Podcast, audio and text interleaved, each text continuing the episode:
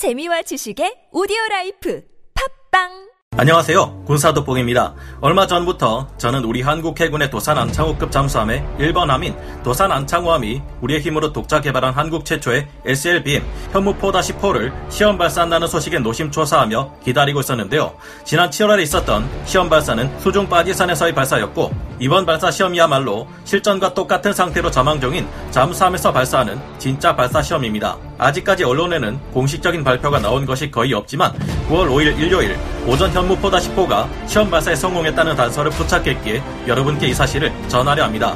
공개된 현무 포 사의 위력을 볼 때 이제 한국은 전 세계에서 여덟 번째로 에스엘비엠을 보유한 나라가 되었고, 이를 바탕으로 좀 더 강력한 전략 억지력을 가지게 되었다고 볼 수 있는데요.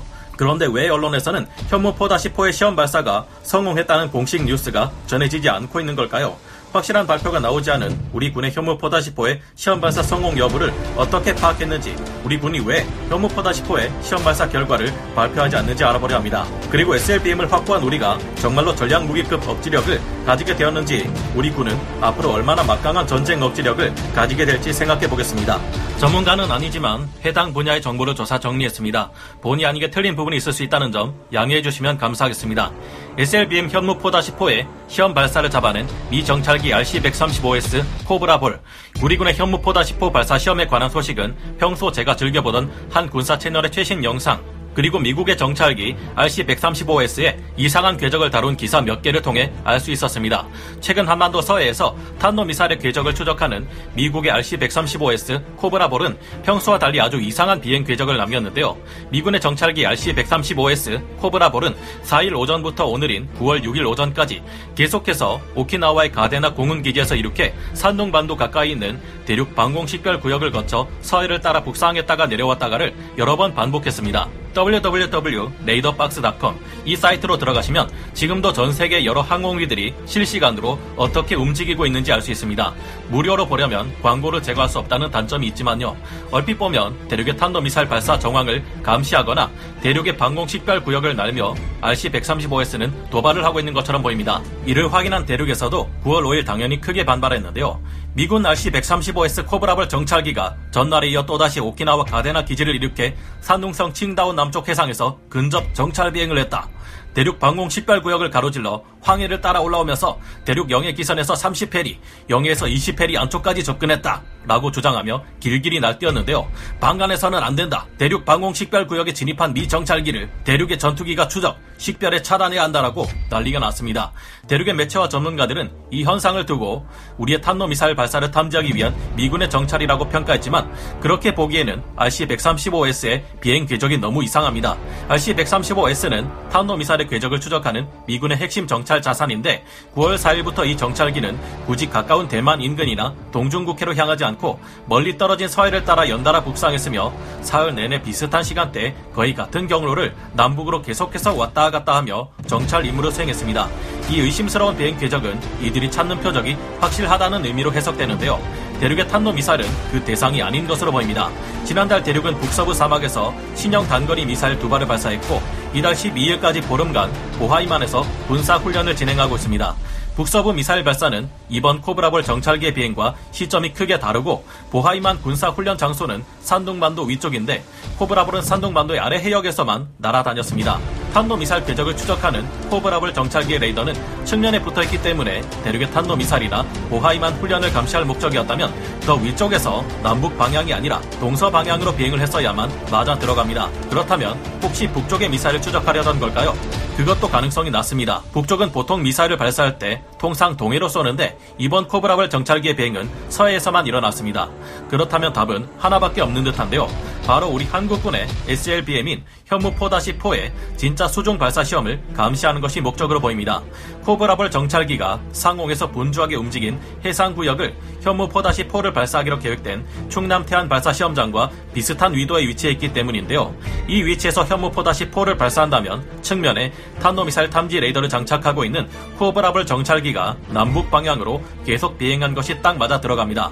당초 우리군의 현무 포 사십사 발사시험은 구월 이일 진행될 것으로 예정되어 있었지만 기상 조건이나 여러가지 사항들을 고려해 구월 오일로 날짜가 변경된 듯한데요. 확실치는 않지만 발사시험이 있었던 구월 오일 이후인 오늘 구월 육일에도 코브라볼 정찰기가 동일한 비행을 했다는 것을 보면 현무 포 사십사의 발사시험은 성공한 것이 아닐까 조심스레 추측이 되는데요. 군에서는 구월 오일 에스엘비엠의 발사가 있었다는 것을 인정했고 결과를 말해주지 않았지만 발사에 성공할 경우 두 발의 시험 발사를 더 진행할 것이라 밝혔기 때문입니다. 발사 시험이 성공해서 앞으로도 두 발의 현무 포 사십사를 발사 시험할 계획이라면 미군의 알씨 백삼십오 에스 코브라볼이 아직 날아다니는 것이 이해가 되죠. 만약 구월 오일 현무 포 사십사의 발사 시험이 실패했다면 여기서 시험을 멈추고 적지 않은 기간 동안 문제점을 수정해야 하기 때문에 추가적인 발사가 이루어지지 않고 미군의 알씨 백삼십오 에스의 정찰 비행도 구월 육일 이후에는 일어나지 않았을 듯합니다. 이제 주변국들은 한국을 위협할 수 없다. 현무 포 사십사의 전쟁 억지력. 우리 군이 발사시험을 진행했을 것으로 추측되는 현무 포 사십사는 지대지 탄도미사일인 현무 이를 기반으로 만들어진 잠수함 발사 탄도미사일 에스엘비엠으로 일 톤의 탄두와 오백 킬로미터의 사거리를 가지고 있습니다. 현무 포 사십사는 종말 단계에서의 속도가 마하 십에 이르는 극초음속 활강 탄두를 적용했기에 빠르게 정밀 전략 목표 타격이 가능할 것이라는데요. 현무 포 사십사는 현무포의 형제나 다름없는 탄도미사일인 만큼 묵직한 중금속 탄두를 가지고 있는 것으로 보입니다. 우리나라가 고폭 탄두보다는 이 같은 중금속 탄두를 선택한 이유는 재래식 미사일로서도 막강한 위력을 발휘할 수 있게 하기 위함인데요.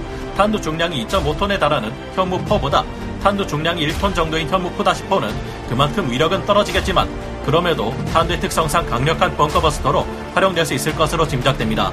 수직 발사대를 갖춘 도산안창호급 잠수함을 통해 현무 포 사십사를 운용할 경우 현재 우리 한국을 위협하고 있는 북쪽과 대륙에게 전략적 억지력을 발휘할 수 있을 것으로 보입니다. 지난 시간에 말씀드린 것처럼 우리 해군의 도산안창호급 잠수함은 미 항공모함 전단조차도 탐지하기 어려운 재래식 에이아이피 잠수함인데다 새로운 기술을 적용해 극강의 정숙성을 갖추고 있습니다. 이런 잠수함은 핵잠수함이 아닌 만큼 우리 한반도 주변의 해역을 벗어나기는 어려운 일이지만 반대로 한반도로 접근해오는 적국의 대잠 수색단으로서는 차단해서 처치하는 것이 너무나 까다롭기에 아주 부담스러울 수밖에 없습니다. 현무 포 사십사를 탑재한 도산 안창호급 잠수함이 어디에서 떠오를지 알 수 없는 만큼 최악의 경우 우리 군이 적의 핵미사일을 맞고 괴멸에 이르는 피해를 받는다 해도 우리 군은 현무 포 사십사를 사용해 적에 대한 응징을 가할 수 있습니다. 반면 먼저 기습 공격을 가하기에도 아주 유리한 무기인데요.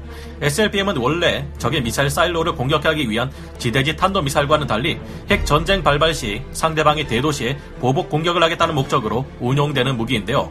원래 에스엘비엠은 핵탄두를 장착하기에 아무리 위력이 약하다고 해도 한 개 도시 정도는 너끈히 파괴할 수 있는 위력을 지녔습니다. 문제는 북쪽이나 대륙이 발사하는 에스엘비엠의 경우 핵탄두를 장착하고 있지만 우리군의 에스엘비엠인 현무 포 사십사는 그렇지 않다는 점인데요.